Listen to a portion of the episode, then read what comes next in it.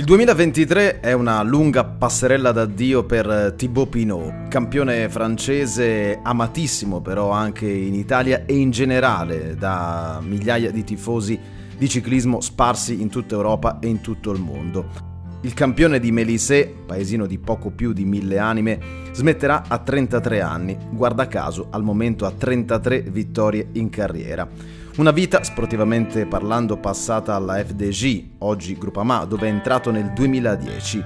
Marc Madiot è stato, è il suo direttore sportivo, il suo general manager, ma più che altro è stato da sempre un suo secondo padre. Thibaut Pinot, quando era piccolino, come tutti i corridori francesi, sognava, sperava un giorno di partecipare al Tour de France e di vincere una tappa. Ha vinto tre frazioni in carriera, fra cui nel 2015 il trionfo sull'Alpe d'Huez, la montagna più mitica, più simbolica, più iconica della Grand Boucle, e nel 2019 sul Col du Tourmalet, altra montagna mitica una vittoria di tappa al Giro d'Italia ad Asiago e due vittorie di tappa alla Vuelta di Spagna, peraltro oltre ad Andorra sui laghi di Covadonga, altro arrivo mitico. E poi i successi al Tour of the Alps, corsa che ha sempre amato moltissimo per la conformazione del percorso, per le tappe esplosive piene di montagne, la Milano-Torino e il Giro di Lombardia per quello che riguarda le classiche monumento nel 2018. Una vittoria, dopo che l'ho conquistata, ha detto una volta Pino, che mi ha fatto cambiare anche il fascino di quella corsa, perché quando raggiungi un traguardo te ne devi subito porre un altro.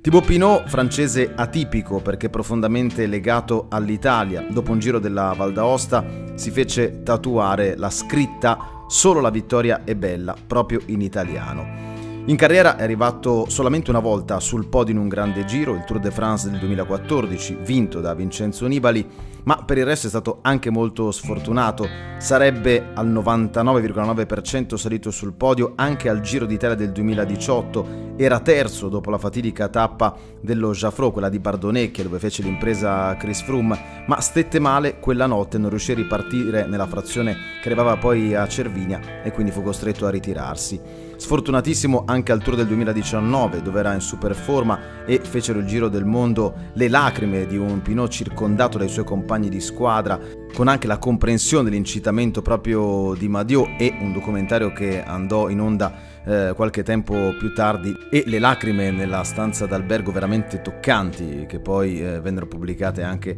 eh, dall'equipe. Ma eh, Thibaut Pinot è stato proprio per questo un campione super amato. Dopo quel ritiro al Tour de France eh, pensò già lì eh, di smettere. Fu convinto da Amadio di proseguire la sua avventura nel ciclismo, ma 2020, 2021, 2022, tre annate avare di emozioni, avare di soddisfazioni. In realtà si è ripresentato in questo 2023 con una leggerezza diversa nell'animo e nella testa, perché aveva già comunicato che questo sarebbe stato il suo ultimo anno da professionista e questo l'ha aiutato ad andare sicuramente meglio. Due secondi posti in due corse in Francia un secondo posto nella tappa regina a Romandia a Tion 2000, tanto per eh, confermare la sua sfortuna, e poi al Giro d'Italia, dove è riuscito a vincere la maglia di miglior scalatore, ha chiuso quinto in classifica generale, ma gli è scappata via la chance eh, di conquistare un altro traguardo importante, cioè una seconda vittoria di tappa alla Corsa Rosa,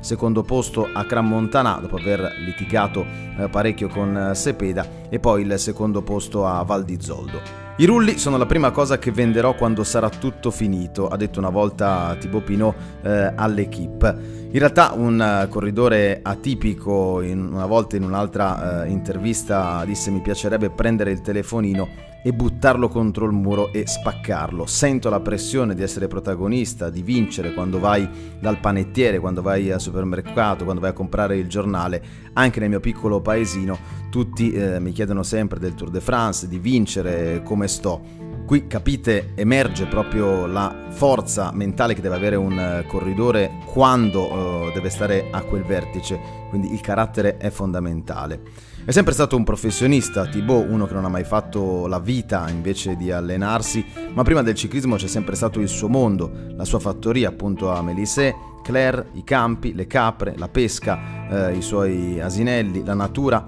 e poi chiaramente la bicicletta, intesa come mezzo per esplorare tutta la natura circostante. Ha scelto di dire addio prima dell'inizio della stagione, così quando correrò saprò, sapranno che è l'ultima volta prima che mi vada a rifugiare nella mia tana, ha detto sempre al giornalista Alexander Ross dell'Equipe. Addio Thibaut, insomma. Il ciclismo mi ha preso un terzo della mia vita, ora voglio dedicarmi alle mie altre passioni, gli animali, la natura. Ho sempre voluto creare cose da ciò che la natura ci dà, dal miele, coltivare i suoi frutti, le sue verdure, vedere cosa ci possono dare gli animali. Mi prenderò il tempo per mettere tutto a posto, voglio ancora fare sport, vorrei fare più trail running o sci di fondo. Lo sport è molto importante per uno come me, che è iperattivo.